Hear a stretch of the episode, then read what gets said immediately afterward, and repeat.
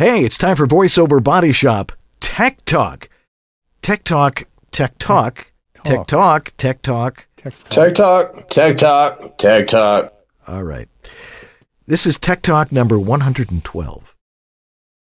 I know there's 112 sitting up there somewhere. Just there we go. Just so in case You you, know- you, you, look at it and it's like, okay, We can always do a new show because Apple always has to release a new operating system to break everything. we go. So there's always something to talk about. Yeah, there's there's another two years of stuff right there. anyway, if you've got a question for us, throw it in the chat room, whether you're in Facebook Live or you're watching on YouTube or if you're watching on uh, LinkedIn. Now's the perfect time. If you've got a question about your home voiceover studio, some piece of equipment, a problem you're having, a thought or two about having a home voiceover studio, throw it in the chat room right now. We'll get to it. So let's get ready. It's time for VoiceOver Body Shop Tech Talk right now.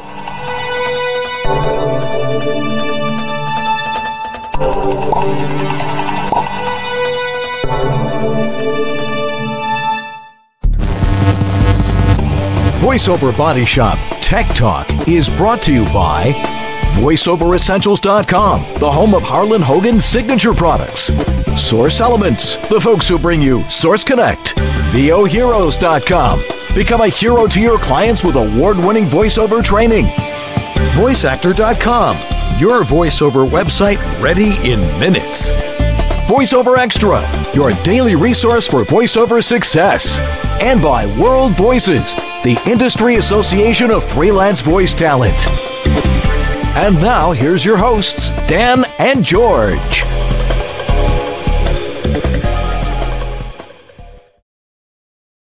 Well, hello there. I'm Dan Leonard, as it says. And I'm right there. George Whittam, as it says right there. And this No, is it George voiceover. the Tech Body Shop George the or VO BS. BS Tech Talk. Tech Tech Talk. Talk, Tech Talk, Tech Talk, Tech Talk. All right. Tech Talk. Lots to talk about tech, and uh, we've got lots of cool stuff. But but before we get into that, we have to remind you of something, and that is that this is what George and I do. Now, I've seen a lot of stories and articles and people putting stuff in on on Facebook and LinkedIn and different mm-hmm. discussion groups. They seem to be parroting everything that you and I have been talking about for the past well, 12 years doing this show, but before that, before we even started doing this, and we well, I realized mean, that- that's.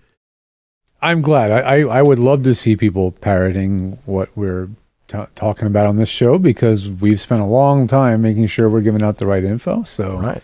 it's a it's a good thing. Um, but you know, maybe getting it right from the source is probably a better, more reliable way to go. It makes sense to me.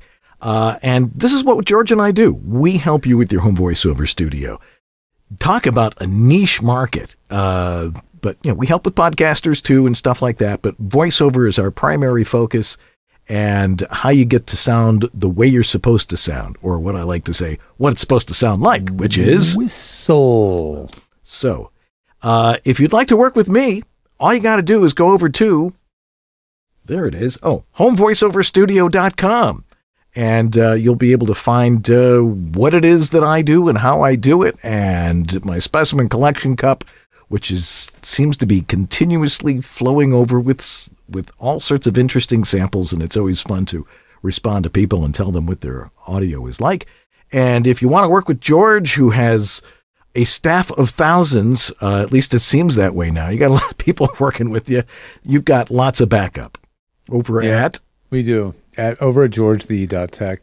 Um, yeah, I'm getting better at delegating things to other folks. Uh, as uh, as I'm realizing, I'm not the biggest expert in everything tech. There are people who are specialists, and we have them all working with us, which is wonderful. Um, so we've got the best talent in the tech world of voiceover and beyond available for you at George the tech, performer friendly techs. And Dan. yeah What you doing over there at home studio? Home Voiceover Studio. I already told people about it. Oh, okay. You weren't paying attention. I was I was multitasking. I was reading my notes for the next segment. Okay. Well, since you're now totally up to date on what you were going to talk about, it's time for George's go right weekly that, tech update. what do we got this week? oh boy. Well, first of all, we get it right out of the way. Apple Sonoma is out. Don't install it What? uh, yet. Every year, it's the same thing. Um, if you are jonesing to make an jonesing to make an upgrade, let's say you're on Big Sur or you're on uh, Monterey, this might be a good time to go to Ventura. That's fine. Um, I would recommend that before I, I click on the very tempting upgrade button that's in your your in your update Must window. push. Must push it. So tempting, isn't it? yeah, just don't do it quite yet. We haven't had chances to test it out. Um, I did hear that Thomas at Twisted Wave did release an update patch to make sure he can support it, and he has. Um, that's still not a good reason quite yet to just jump onto that. Um, and every year when the new OS comes out, that means old computers become unsupported or obsolete. I don't know the word. I think it's unsupported is what Apple calls them. So it turns out that folks on 2015 Macs. Um, it doesn't mean your computer will stop working. It just means that your computer will not be able to get all the security updates and it won't be able to update to certain things like certain web browsers that are required to do certain things on the internet. And unfortunately, that's the way tech goes. Um, things do become outmoded after a while. So that 2015, well, what do you do with a 2015 Mac that still runs perfectly? Well, it could be uh, as it could be like a server. It could be like a data server. You could use it to keep, you know, a lot of videos online to view on your network. Yeah. You know, there's a lot you could do with it. You could uh, give it to a school who needs a computer for teaching video editing. Um, it doesn't need to be used for web browsing. So there are things you could do, um, but that is what happens. Now, Now, this next yeah. thing on, on noise floor, this is something that we talk about all the time. And usually when we get a we get audio from somebody, it's like, what's the noise floor? And there's so many different answers to how do you measure it, what is it, and Yeah. stuff. So talk to this us about this it. came up. This got inspired from a specific Facebook post, and the post wasn't about, "Hey, how do I measure noise floor?" The post was, "What is a good noise floor?" And I will never answer that question with a straight up number because it ain't that straight up. It's not that simple. And well, here's why. George the Tech.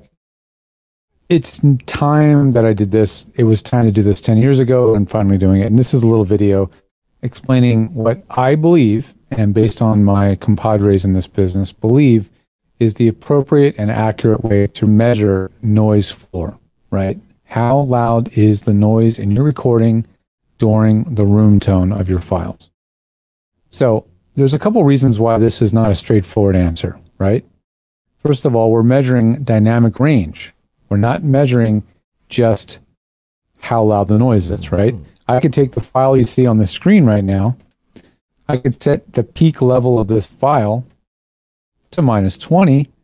And when I check the noise floor by hitting play, by the way, the number you want to look at is an RMS level, not peak level for noise.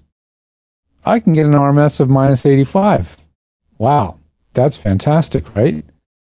But that's not telling the whole story because the peak of the audio file is still well below 0 dB. So, to really accurately measure this, we have to first correct for those level variations and adjust our peak level by just simply normalizing the audio file to 0 dB. Okay. Now we've, by the way, that's a little bit of a debated topic as to what to calibrate the peak level to. I've heard some say do minus three. Um, but I think to be as honest as possible, zero is the maximum level you can have. So that's why I said normalized to zero. By the way, that's normalized to zero peak. Somebody saw the video normalized to zero dB RMS and wondered why it sounded like complete garbage. Peak is what we're setting it to. Done is we've taken the peak level in this file, set it to its maximum level is zero, and then if we measure the noise floor in this sample, we'll get a more honest answer. Minus 65, minus 66 RMS. Okay. Now, if the meters in your DAW don't show RMS levels, only peak, you might u- need to use a different method. Now, in Twisted Wave, we have file analyze. Okay. Now, what anal- the same thing featured is in um, Adobe Audition, and it's called um, what do they call it? Analyze? No, it's not called Analyze. What's the Adobe Audition equivalent of this, Dan? Let's see. Let me go back Well, in here. can look that up while I play this. Yeah. Analyze does is really, really useful. First of all, obviously it gives us a peak, telling us 0 dB was the peak. It gives us the loudness, units, full scale. And by the way, this is integrated, which means it's measuring it over the average of the entire length of audio file. It's giving us the average RMS power, which is what is used by the audiobook industry to determine the correct levels for delivering files. And it's giving us another useful number, the minimum RMS power, which essentially is giving us the average level of the quietest portions of this audio, which in this case is about minus 69 dB. Again, a good number. Now, how long is that window, aka the RMS window? Well, right now that's two, 2,000 milliseconds or two seconds. So over the course of two seconds of audio at any time, that's the average that you're getting at the minimum, which is a pretty fair and honest way to measure noise floor. Does that mean at some other point in the file, the noise floor doesn't go higher than that? It does. It means somewhere else in this file, there may be an increase in noise floor. So, another issue with measuring noise floor is how big is the window of time? And this is something nobody ever asks or tells you to do when measuring your noise floor, right? I can pick a one millisecond moment in time where my studio is incredibly quiet and give you an amazingly low number, but that's not really a real world number, right? So an RMS window of two seconds, I'd say a pretty fair way to go. Longer is more fair, but honestly, most systems don't let you measure longer than two full seconds. Okay. Now, next is the fact that there's two different levels in this audio file. You'll notice there's a lower level and there's a higher level. So, in the higher level, there's a higher energy level being projected into the mic. In the lower level, there's a more of a conversational volume level being sent into the mic. So, which really is the correct noise floor? Well, if you're doing high energy performances, then the noise floor would be be accurate to measure the noise floor during this selection here. So it's the volume of the voice with the noise floor afterward. But what about up until that point here? The first half of the file. Remember that normalizing part? Well, yes, exactly. What if we normalized this? So this section of audio is a peak of zero and we do another analysis on this selection. Now, what do we get? Now we get a minimum RMS power, noise floor level of minus nearly 60 dB, right? I'm hearing reports that the audio on the playback is bad. Is it un- unintelligible or just really bad? It's just a little choppy, that's all. Oh, it's choppy. Ah, fascinating. Or chappy. Yeah, no, it's yeah, but but when we Well, when we gonna- re-release this, we'll put this full video back in there, so we'll no one will we'll see put any of this. good one in. Yeah. Yeah, I had no idea that was choppy. Can't tell on this side. It sounds great. Um, so yeah, I don't want to keep playing a video that sounds choppy, but the kind of the takeaway of this whole thing really is that um, audio quality or, or noise floor is a little bit more nuanced. There's more to it than meets the eye. And another thing I didn't get to address is that it, noise isn't noise isn't noise. You can have a meter that shows minus 60 RMS that where the noise is actually very prominent because it could be a buzz, a hum, a whistle, but that's still meters below minus 60 and be quite audible. And vice versa, you can have a metering that looks at minus that's at minus 40 and looks pretty awful on the waveform because it's full of rumbling stuff, but still to the ear sounds pretty good, sounds pretty clean, right? So it's not as straightforward as, as you would like it to be. So when somebody throws these numbers around, just take it with a grain of salt and remember that there is more to it than uh, than what you might think. A um, couple more things that we can jump on before we get to the rest of the show. Um, I wanted to mention that um, there's, there was a little. This just came up as well. USB audio interfaces with loopback. There are a lot of them now, and there's more coming every day, including the new Scarlett 2i2. the Gen 4, has loopback. The thing is, there's not loopback isn't loopback. Just like room tone isn't room tone, it depends. Loopback, there's really kind two kinds. There's one kind that is playing back the playback to a separate set of channels, which they might call virtual channels. That's great if you're producing a podcast or producing something where you want to record the return to separate tracks, okay? Where that's not so useful is for voiceovers who want to do playback. If that playback is on a separate set of channels, chances are the software you're using for your meeting isn't going to hear that audio because it's on separate channels. Now, interestingly, Zoom now lets you choose multiple channels, so Zoom would probably actually work. You could say use channel one, my mic, and channel three, the playback, right? Um, that's a workaround, but not every program's going to do that. Probably not Google Meet. Probably not, uh, what's the other one? Microsoft Teams, you know, things like this, right? So keep that in mind. Loopback is different. The ones that have the right kind of loopback are the Steinberg UR12, the Yamaha AG03 and AG06. Those actually provide the kind of loopback that you want. Um, actually, the Rodecaster Pro does as well. And the coming in someday in the near future or longer future, the Passport VO from Centrance also will have the right kind. The wrong kind of loopback is in the 2i2, the Evo 3, um, the SSL 2, unfortunately, because they're for different purposes. Um, another quick thing when you're sending out this is a PSA when you're sending out audio to another producer or an engineer to finish a project for you let's say it's an audio book something really long form it's really really really important to make sure the audio you're providing is good enough to work with what do i mean by that you might record with the same mic the same booth everything's the same same same same you know how it sounds what can change your own voice. if you if it's allergy season and you're on allergy meds and you know that that's messing with the sound of your voice, and if you don't know, you should know that.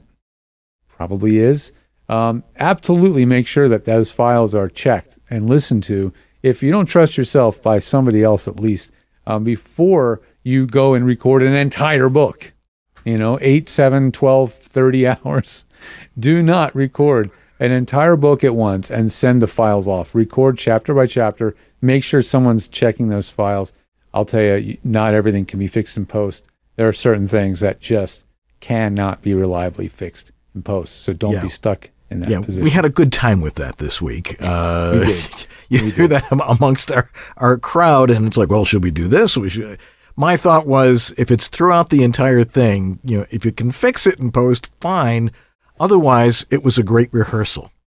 That's right. Uh, so try try it again, but it was a pretty prominent nasal squeak it in was there. quite a squeaky nasally thing. Yeah. yeah, we don't normally hear that stuff because when we're talking to other people, they don't hear it either. It's just because you're close in on the mic. conversation. Yeah. Mhm. Yeah. The mic, uh, when it's very close up, it's pointing into the nasal passage, and now it's picking up things coming out of your.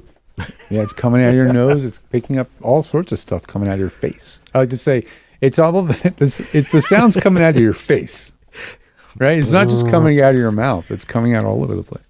Um, last one, real quick, because I want to get to Dan's thing. Um, watch out for those ill-informed client requests. This was a good one I saw today.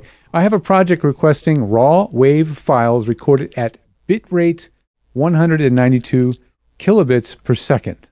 What? Uh, the person who posted this said, I do not, however, see a way to choose a kilobits per second for wave format. I am only given the option of kilobits per second when I save it as an MP3. That's correct, right? Bit rate refers to how much data are you fitting into a certain amount of time, kilobits per second. That's bit rate. Bit depth, which when we talk about 16 bit, 24 bit, is a whole different animal. Probably what they maybe wanted is they conflated some other numbers. Maybe they want 192 kilobit. No, they wanted maybe they want 192 kilohertz sample rate wave, Yeah. which would be ridiculous for a voiceover. I mean, Fill up your hard drive in two seconds. you It's know. just like it's four times the file size and absolutely no improvement in fidelity uh, whatsoever. So it's it, you're gonna have to you're gonna have to punt on that one if they don't know how to answer that question. But beware, bit rate is for MP3s. Bit depth, 16 bit, 24 bit, is for WAV files. All right, Dan. Yeah. Sometimes you, you wonder, you know, where people pick up information from. I mean, there's voice actors get stuff from everywhere, and we It's a hear game all of those stories. telephone, remember? Ex- Exactly, exactly. Everybody, you know, once a guy says, "Well, it's this," and you need Source Connect, and the next guy says, "Well, you need Nurse Cadoodle." Mm-hmm. Uh, I, I'm not exactly sure where that came from, but yeah, it's I got my no Sneinhauser microphone. What do you think? Your Sneinhauser? yeah. Um, it's amazing how people want to show you how incredibly intelligent they are by throwing out lingo and terminology as opposed to what it is they're trying to say. So be careful with that. All right, in, in my basic basics, and it's sort of going back to what George was talking about with, with loopback and, and stuff like that.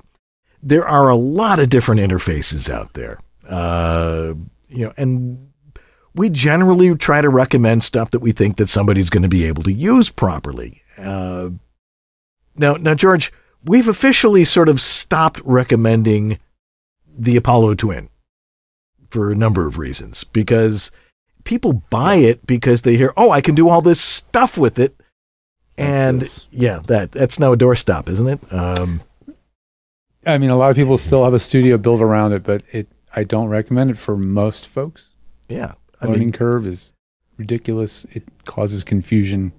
It's not worth it for most people. Right. The the idea being that what that what that particular unit does is it, it allows your you know your computer to become a whole workstation with lots of different tracks and and d- adjusting things on the front end as you're recording and then you know on the ba- the way back out. The thing is is 99% of the stuff that that thing does has nothing to do with voiceover. So we don't recommend people use something that is more sophisticated than you're capable of learning. You shouldn't have to spend a lot of time on a learning curve for something that isn't really all that necessary. Uh, now, there are other audio engineers saying, well, this is what I use, so you should use it too, because it's going to sound great if you use what I use, which unfortunately is simply not true. The more stuff you have, or as my brother used to say, the more stuff you have on a sailboat, the more stuff that can go wrong. Uh, and the same goes true with, with an Apollo twin. But you know, when you're looking at buying an, an interface, you don't have to go hog wild. What does it have to do? It takes the analog sound that your microphone is sending to it, and it turns it into the ones and zeros that your computer understands. What's the difference between models? I think most of it has to do with the quality of the preamp inside the interface.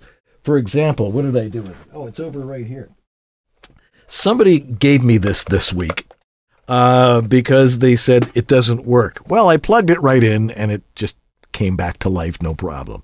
So chances are they weren't using it right. This is all you really need. If it's got a good preamp, most of the analog to digital converters in these things are all pretty good. Where you run into problems with an interface is if you buy a cheap one. It's like buying a cheap USB microphone.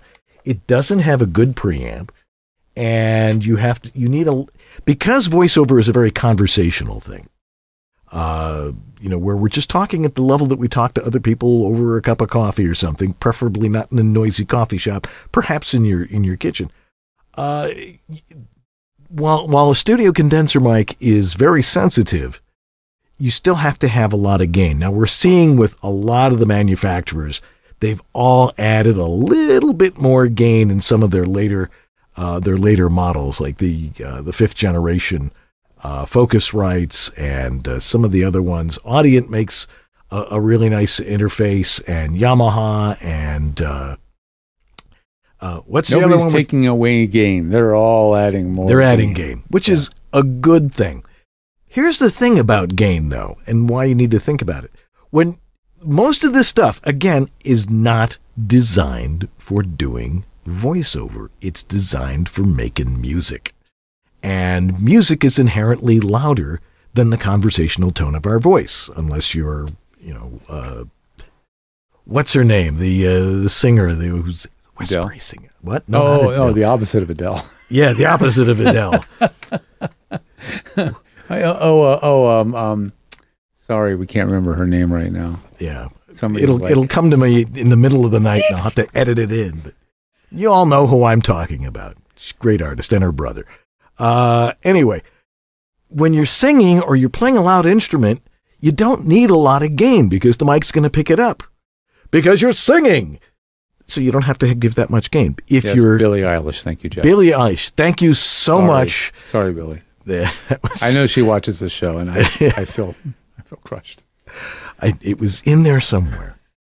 I'm taking memory supplements. It's getting better, but you know. Uh, anyway, what were we talking about? Oh, we were talking about uh, gain. is on- gain is all is gain everything. gain, gain is everything with one of these things because the digital, the the analog to digital converters in these all do the same thing, and they one doesn't necessarily do it better than another one. But again, if you've got a good preamp and the ones that we usually recommend, the Focusrite, Audient, uh, Yamaha, Steinberg, um, not necessarily Behringer because Behringer is a, is an interesting one. Um, some U-Phoria stuff is is- sometimes considered to be a good one for the money. Yeah. Um, but you know, for the most part, it's um, it's not a crapshoot if you buy something like I always say about a microphone over 150 to 200 dollars.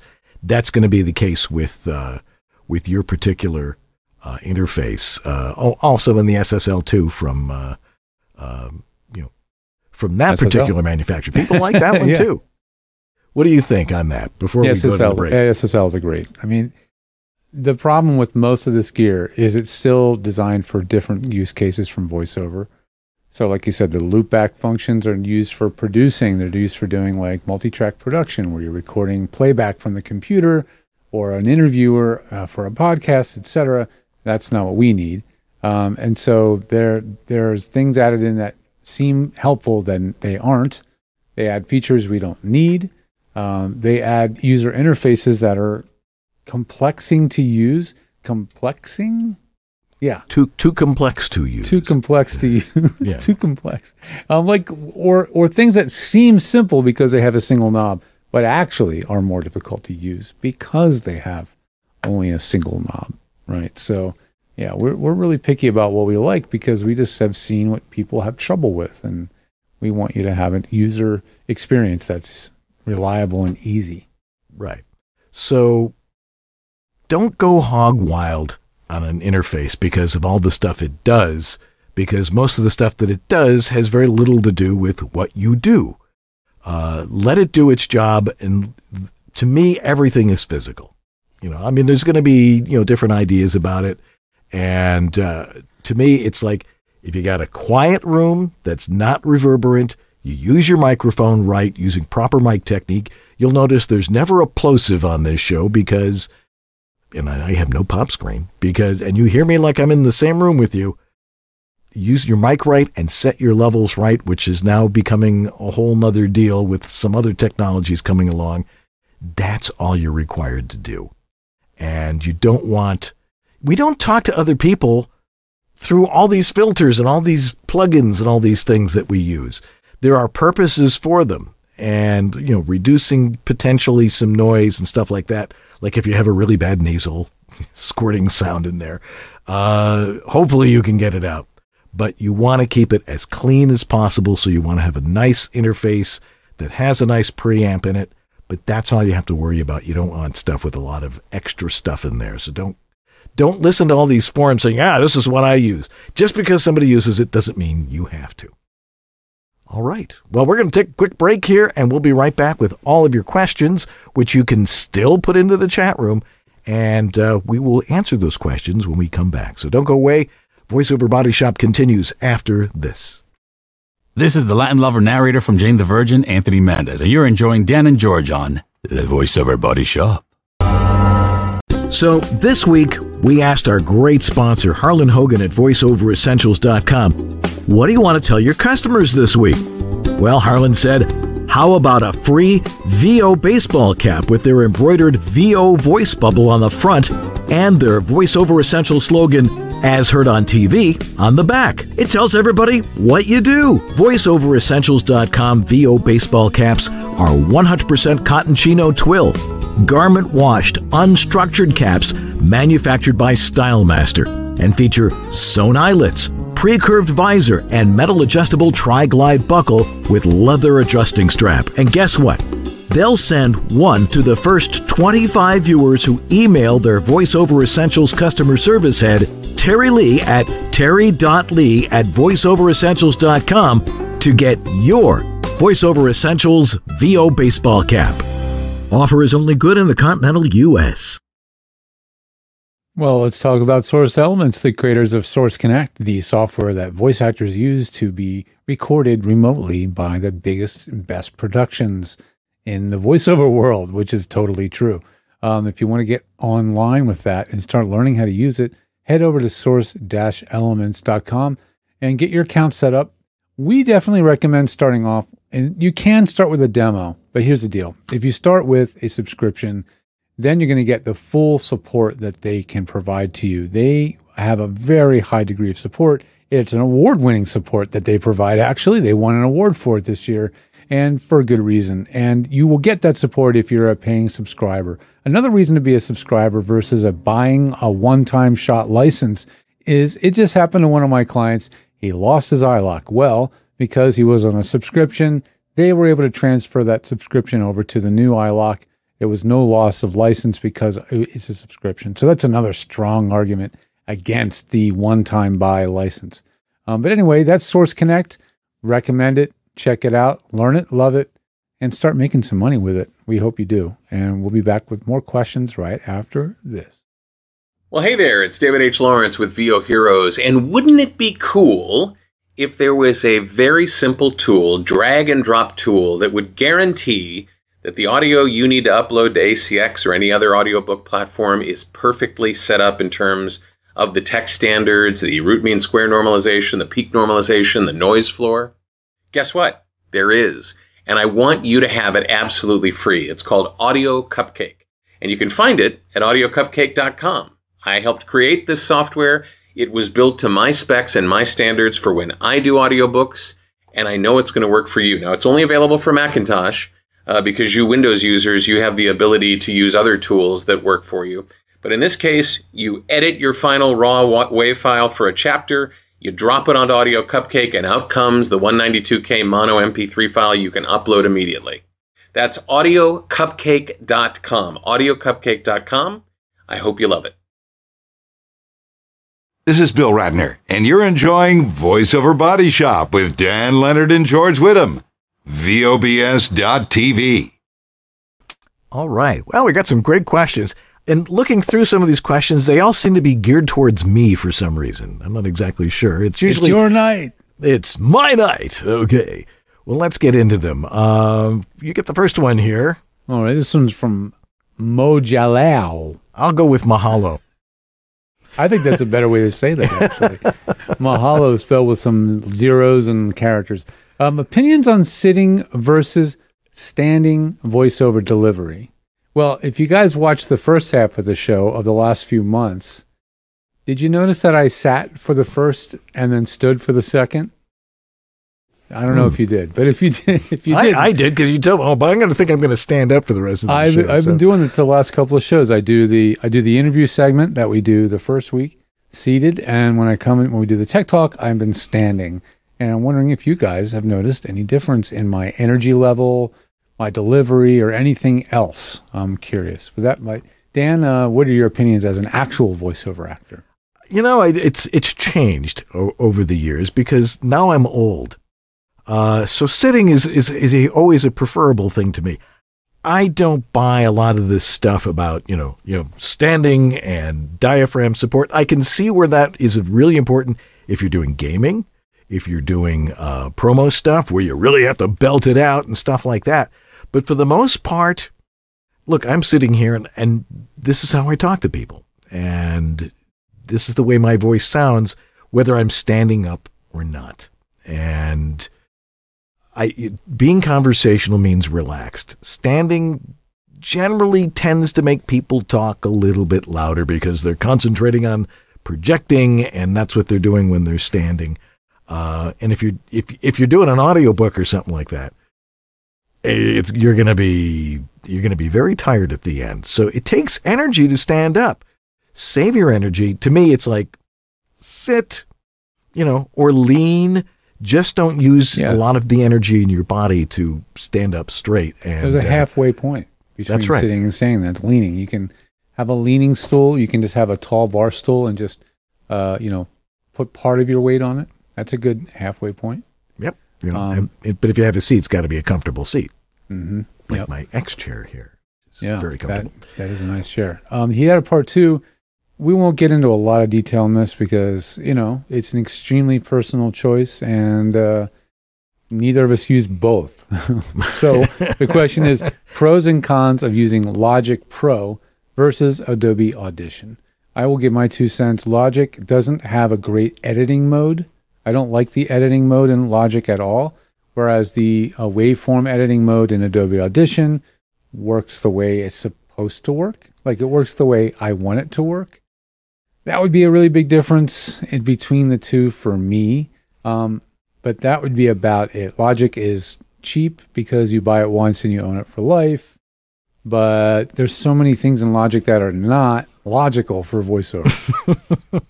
so I just don't I just don't find I don't know, it just never never feels right for me. Never felt right. yeah. yeah. The thing about Logic is is that it's it's the big brother to GarageBand, which Right. is designed for exactly what it's called for garage bands. Uh, Yeah, it's music production. yeah, it's it's a it's a multi-track program. Editing in it is is very very complicated and not as accurate as what you can do in in uh, Adobe Audition, which I use every day. Uh, Logic doesn't have a, a spectrogram in Right, it. no It- it- it- spectrogram. yeah. it's uh, Logic is made is really designed for making music. Audition was really designed for doing voiceover and adding voiceover to video. Right. So the workflow is there, and it actually has several different workflows in it. I mean, if you go into Adobe Audition, you've got uh, you know edit audio to video, radio production. There, you know, and there's a there's a Oh yeah, know, there's advanced mixing for simple editing. You've got all of these different tools to work to create the right workflow for you. Yeah. And that's that's why I like Adobe Audition. Yeah. It was really along with Twisted Wave, it was really designed to do what we do as voice actors. Mm-hmm. So if you want to be a geek about it, if you're like, "Oh, I want to have all this stuff," fine and dandy. Most of it has very little to do with voiceover as we were saying earlier. Justin Ramos has a question for me. He says, uh, How do you define signature sound? Is it the timbre of your voice or just the way you read copy or something else? Thanks. What is your signature sound? Your signature sound, from what I have learned over the many years I've been doing this, is the one you get booked for. so that's your signature sound. Uh, there are certain styles of copy uh, that you know only certain people can do. Um, you know, if I said what's my signature sound, I'm like, well, it depends on what I'm doing. You know, if I'm doing if I'm doing a long format narration, there's my voice for doing that. If I'm doing a commercial, it's going to be a little bit different. And if you've got some range, you know, what is a signature sound? I think it's something that you don't have to concentrate on or think about. It's once you've been working for a while, and what are you getting hired for? You can use that as your signature sound and the thing that you highlight in your demo. Uh, but I think it's it's one of those pieces of terminology that you know some agents or some other people throw out there to say, okay, g- signature sound, discuss. It doesn't necessarily mean anything. I mean, there's something specific they're talking about, but I think that's strictly for uh, commercial type reads where there's a you know a much smaller cadre of people doing it as opposed to all of the other genres of work that are mm-hmm. that are out there. So I wouldn't worry about that too much. I think there's a signature sound occasionally with production. You maybe you've been using the same mic for many years and you did use a processing chain on your voice. So now it's kind of your voice is married to it and if you were to take that away, then you would sound more muffled and raw or something something that didn't sell you as well. So sometimes you get married to your signature sound and you re- then you're required to have extra gadgets and things that you didn't normally have to have. There I go popping the mic. Um, so yeah, watch out for getting hooked to a signature sound. Sometimes it can be an, a bit of an albatross. yeah. I mean, sometimes you you know you'll you'll you'll book a gig and the client will say, "Well, I like the way you did this on your demo. Can you do that?" You know, anything that's on your demo is a signature sound to you and what they want. And a lot of times they'll say, like the third cut on your demo. I'm like, okay, now go back and listen to the third cut. I'm like, what did they look? Oh, oh, okay, that read. Right. You know, so that's and that's why in a demo. And last week we had uh, Robbo and Andrew on. We were talking about demos. Uh, you know, it, you've it, it's got to be contrasting. You've got to have slightly different styles to the read uh, in order for people to say, well, you can do this. I don't know about that, but you clearly can do it in this type of copy or this type of Yeah. spot. So, Yeah. Absolutely. You're welcome, Justin. No problem. yeah. Uh, Keith Copeland. Uh, this is regarding to the, my the demo we did earlier, showing Right. um, measuring Noise noise, floor. floor. Yeah. How do you do this in Audacity? Well, I guess what there actually is a tool that is very similar to those tools. It's actually called the most bizarre name of all, ACX Check. that is the closest thing. Um, in Analyze, in the Analyze menu of Audacity, you'll find ACX Check. Um, let's see if what kind of a disaster I can create by trying to show you this. Let's go here.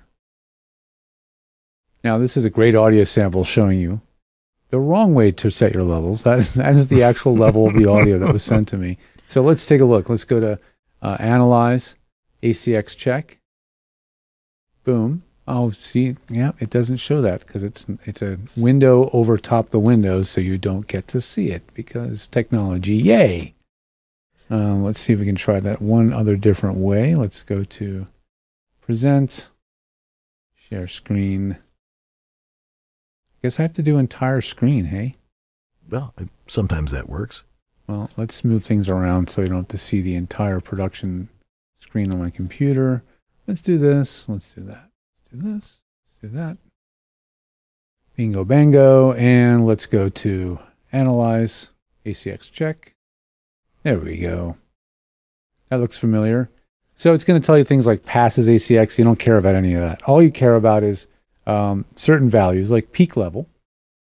Look at the peak level of this file. It's minus 34.5. Not That seeing is it. dramatically low. Not oh, you're seeing not it. seeing that now? I'm Nope. seeing it. Sue, do you see it? Yes or no? What in the blazes? It's showing it on my screen in in the in the share window. Stopping, sharing, entire screen. Take three. now do you see it? Uh, it's not showing up in the uh, in the box there.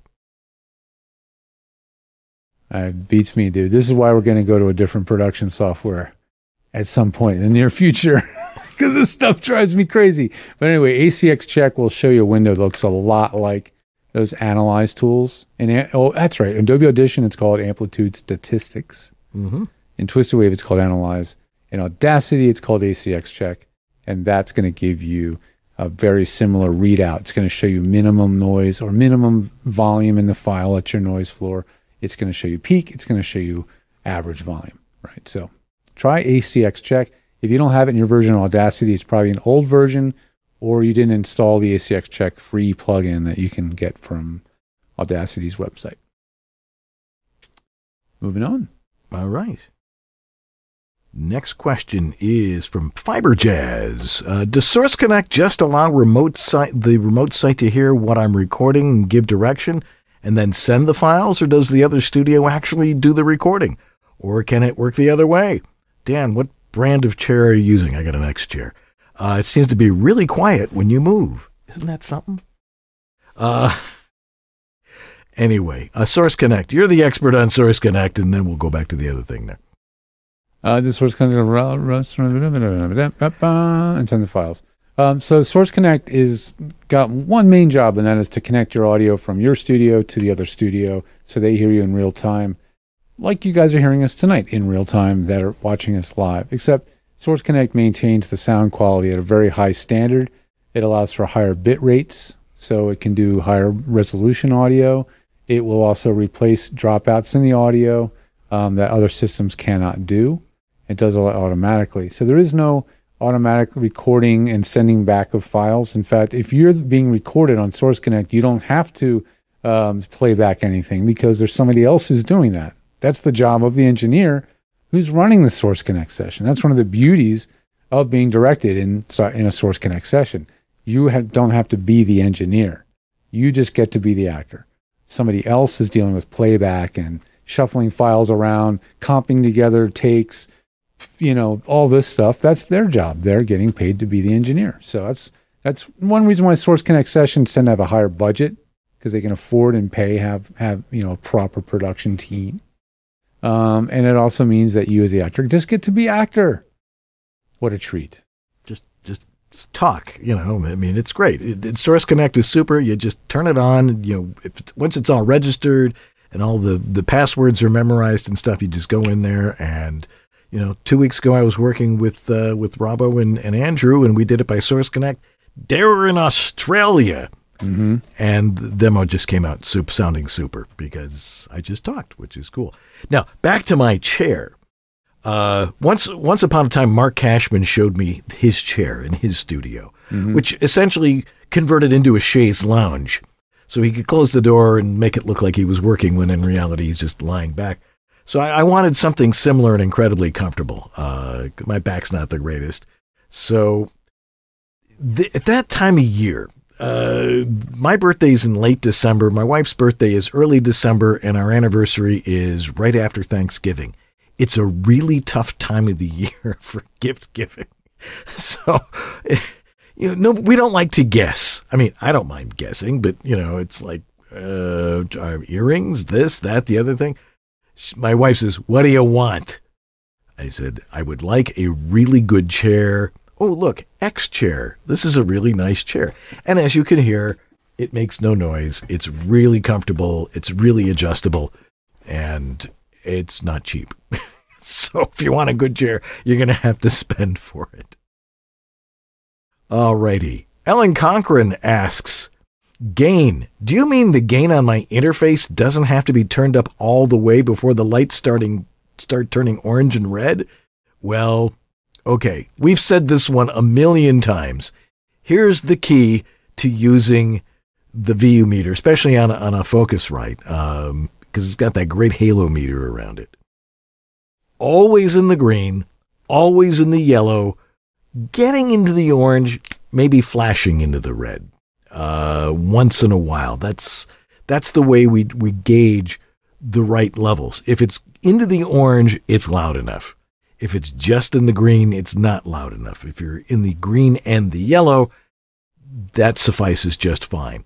Uh, so, but that may require you turning the gain up a significant amount to get it to that. And the thing is, is it has to be those levels, whether you're talking softly or you're talking loud. So you want to have a setting for both your conversational voice and then a lower setting for when you're talking a little bit louder. Excellent. Yeah. Um, Keith Copeland, another question. So, is the Apollo Twin overkill kind of a similar thing to the Pro Tools as being overkill as far as voiceover is concerned? Bingo. Yeah. And my favorite is the voice actor who insists on using Pro Tools and the Apollo Twin. well, they're which sort is- of built for each other. but- Ah, there's so much overlapping of functionality when you have an Apollo and you have Pro Tools because of the ability to have auxiliary sends and different mixes and real time processing and all this kind of stuff. Yeah, yeah, it gets crazy. But yeah, I would say it's very much akin. Um, it's also akin in terms of like needing to be compatible, right? right. You can do an upgrade to your system, and all of a sudden things just don't work at all. and I mean, then you're what do you dead in the water, right? So um, Pro Tools is very sensitive. At least it always had been very sensitive to the version of OS you're running. Um, and the Apollo Twin, maybe a little bit lesser so. Um, and in fact, actually, I've got these are original Apollo Twins. I have two of them on the desk here, all both from clients. Th- These are these still work. Um, they're eight, 10, 10 years old, maybe. Um, they still work. Um, but um, that's because they do keep them updated with software and drivers and firmware. And I haven't seen any of their stuff go obsolete yet, which is pretty amazing. Um, but uh, yes, it's always a problem. You got to be on the same versions. You got to be up to date, or not up to date and stay versions back to make sure that things still keep working. It's uh, all that mess. That's the reasons why we we really don't recommend adding that complexity to your studio unless you have a really darn good reason to do it. Right. I, I generally, the way I generally refer to it when people ask me, well, should I have this? What about, I need to have all the sophisticated stuff.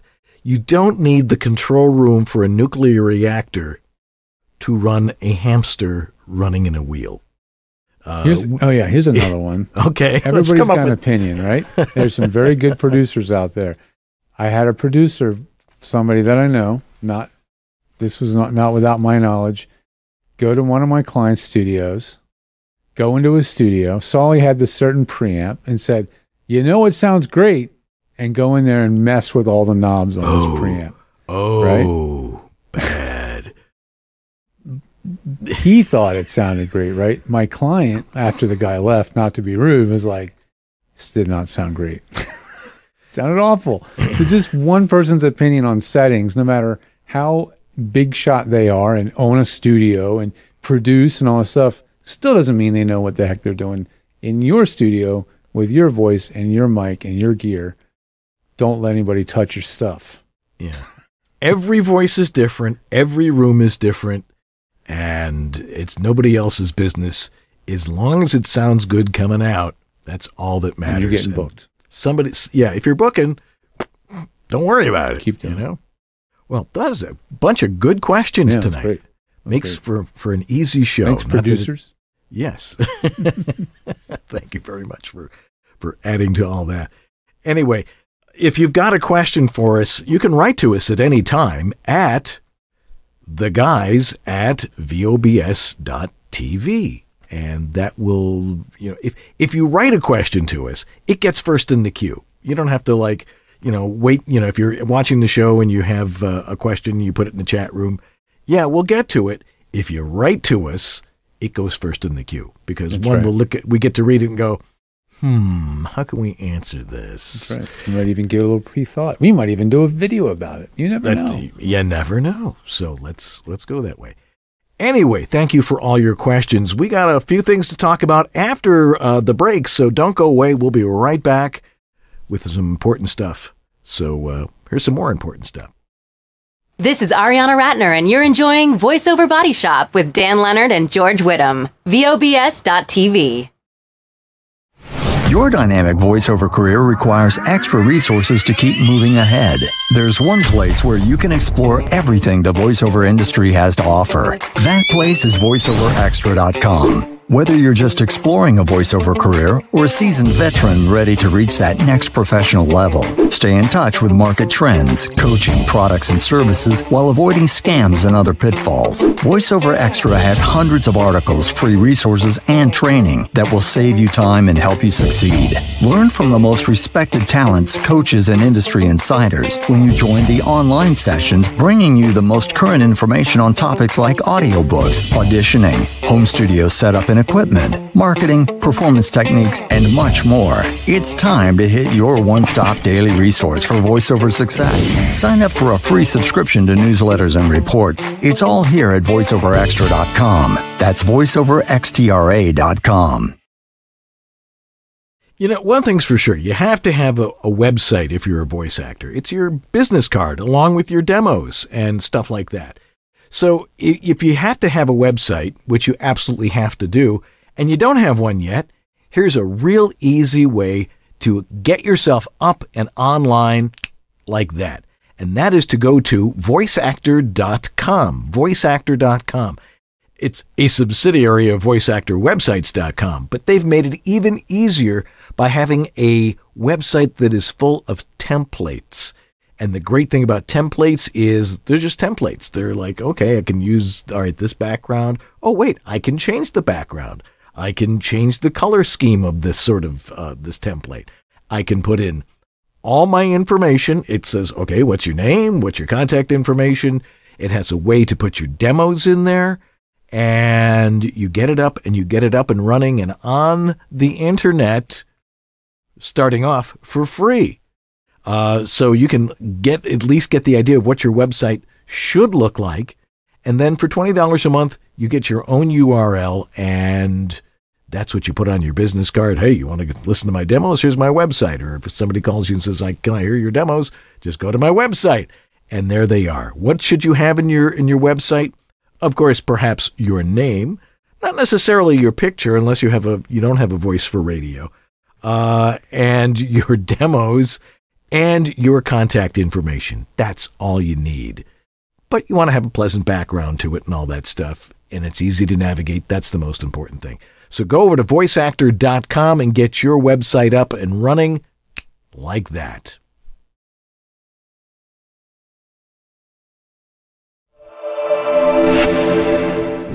We are the World Voices Organization, also known as WOVO. We're the not for profit industry association of freelance voice talent. Voiceover is a complex entrepreneurial business. WOVO is there to promote the professional nature of voice work to the public, to those already established in their voiceover practice, and to those who want to pursue voiceover as a career. Membership benefits include a supportive and creative community, a profile and demos on voiceover.biz, our searchable directory of vetted professional voice talent our exclusive demo player for your personal website, our mentoring program, business resources, and our video library, our annual WovoCon conference, a fun and educational weekend with other members with the, chance, chance to, learn, and, and network, webinars and great speakers, and weekly social chats with other members around the world. If your world is voiceover, make Wovo part of it.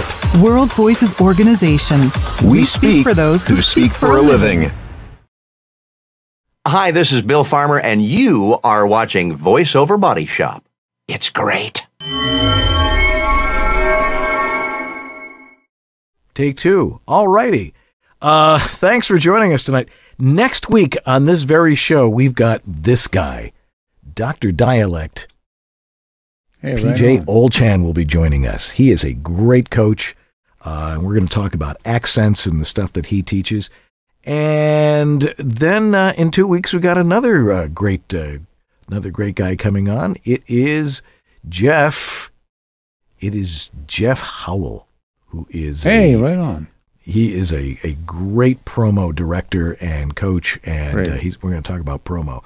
So we got lots of people coming up over before, as as we roll downhill to the end of 2023. Yep and the season where my wife and I have to keep getting each other gifts. Um, anyway, so make sure you're on for that, uh, and you're going to hear some great stuff from them.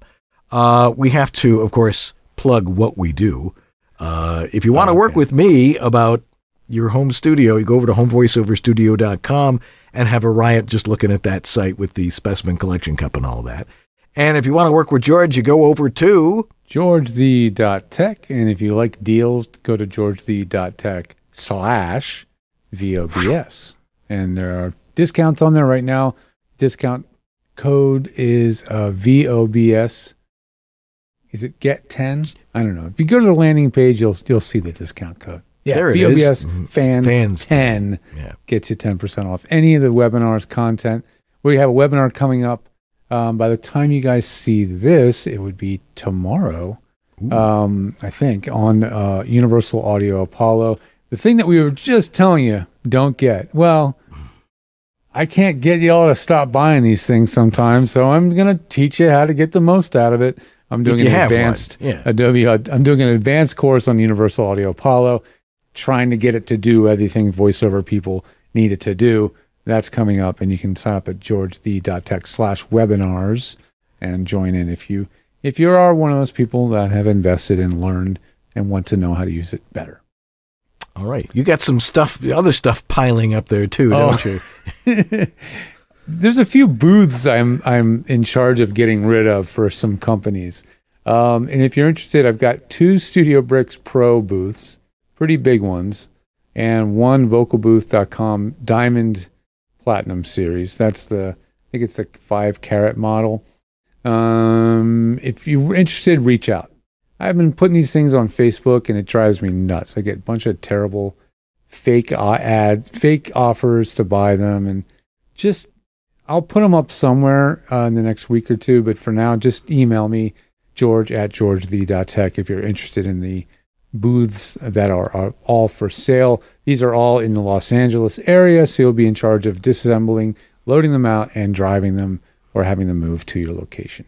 And then putting them together, which and is putting them back together. which is like working with Lego, say essentially. All righty, who are our donors of the week? We've got Greg Cooper, Greg Newton, uh, Grace Newton, sorry, Grace, yeah, thank you, Greg. Uh, Christopher Epperson, Robert Leadham, Stephen Chandler, Casey Clack, Jonathan Grant, Thomas Pinto, Greg Thomas, and Doctor Voice, Antland Productions, Martha Kahn, 949 Designs, Sarah Borges, Philip Sapir, Brian Page, Rob Ryder, Shauna Pennington Baird, Don Griffith, Trey Mosley, Diana Birdsall, Maria Mackis, and Sandra Manwiller. You know, you can donate to the show and help us maintain the magnificent technological perfection that this show is every week. And every dollar helps make it even glitch. better. never, never, ever a Never a glitch. glitch. We'll figure that one out sooner or later. Uh, just go to our homepage uh, at uh, vobs.tv Mm-hmm. and you click on there. There's all sorts of things you can click on, but you know, you can donate to the show and you can also subscribe to our newsletter uh, so you can know exactly who's going to be on. What's coming up? That's right. Uh, need to thank our sponsors like Harlan Hogan's Voiceover Essentials, VoiceOverXtra, Source Elements, VOHeroes.com, VoiceActor.com, and WorldVoices.org, the industry association of freelance voice talent. Join today because we got lots of cool stuff about to happen there. Uh, our thanks to uh, our wonderful staff. Jeff Holman uh, put up his IMDb because that's part of how he gets paid to do this. Yeah, uh, slash Jeff Holman with two F's and, And- one L and one M and one N. That's right. And put them in your next production. Uh, great work in the chat room tonight, especially taking votes and stuff like that last week. Uh, also, Sue Merlino for being our director and making it all happen from wherever it is that she is at any one particular time. But she can do it from wherever she is at any particular time. And of course, Lee Penny for being Lee Penny. Well, that's going to do it for us this week. Thanks for your questions. Thanks for watching. Um, you know, again, voiceover is a very difficult business. There's a lot of people out there who say they're voice actors. Uh, but I've heard their audio, and maybe they can act, but their audio is not very good. There's a lot of moving parts. It, it is. Yeah, you gotta gotta do everything right. But in the meantime, we've just come to the conclusion: if it sounds good, It is good. I'm Dan Leonard, And I'm George Whittam. and this is voiceover Body Shop. or VO BS Tech Talk. Tech Talk. Tech Tech Talk. Talk. Tech Tech Talk. Talk. Tech Talk. Tech Talk. Tech Talk. Great eye movements. anyway, have a great week, everybody. We'll see you next time here on VoiceOver Body Shop. Uh, PJ Ochlan next week, so we'll have a great time. Hey, take care. Bye.